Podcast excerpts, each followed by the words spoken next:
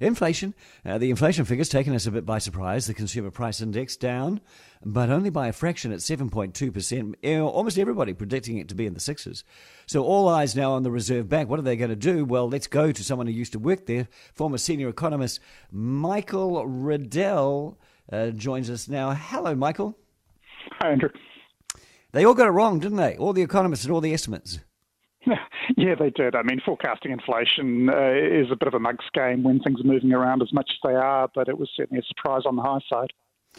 But uh, looking at it, there was a, there was a lot of things like uh, the rapid increase in uh, costs of international travel, which happened over the, the time period, and then there was a lot of weighting uh, that was done, you know, by by the statistics people. Uh, is it that we really don't have an exact way of measuring this at all by anyone?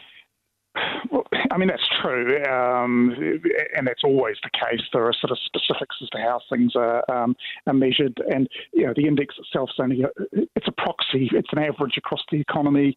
Um, it's an attempt to sort of pick up what's going on. Most of the time, it's pretty representative. Um, but you know, you, get things like a good example at the moment is that um, rents in the CPI are still rising at four and a half percent per annum.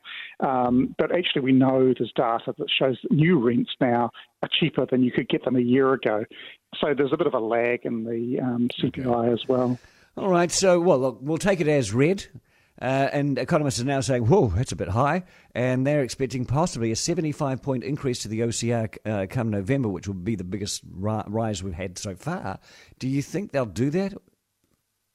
It's possible, but I mean, there's some big data out between now and then. Um, the unemployment numbers and wages numbers at the start of um, November, and I think they will have quite a big weighting there. There are also there are, despite the surprise today, there were some signs um, in the data once you sort of strip out the noise and the one-offs um, that things may be beginning to turn. Monetary policy works with a lag. We've had really big increases in the OCR this year, and it usually takes 12 to 18 months to have the biggest effect and the bank will be very conscious of that. So I certainly don't think it's a sure thing that they'll be going 75. What about 50?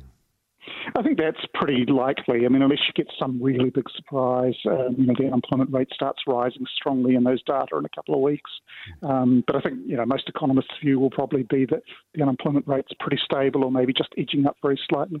So we're reviewing again in November. Uh, because of that lag, and we may actually be doing better than we might think, uh, you believe there should be another OCR review in January? Yeah, I do. I mean, it's really strange that um, a lot of countries run sort of 10 or 11 reviews a year. We're running with seven, and we go from um, mid November to mid February with no review at all. Um, so I, I, suggested that they really should um, space things out. That gives you more opportunity to react gradually to the data as it comes through. Um, we'll have another CPI coming out in mid January, and they won't be responding to that until late February. Um, so yeah, it would be a better way to do things. It's the way they do it in Australia, for example. They have 11 reviews a year. Well, Michael, thank you so much for your expertise. Uh, that is Michael Reddell, former senior economist from uh, the Reserve Bank on Newstalk ZB.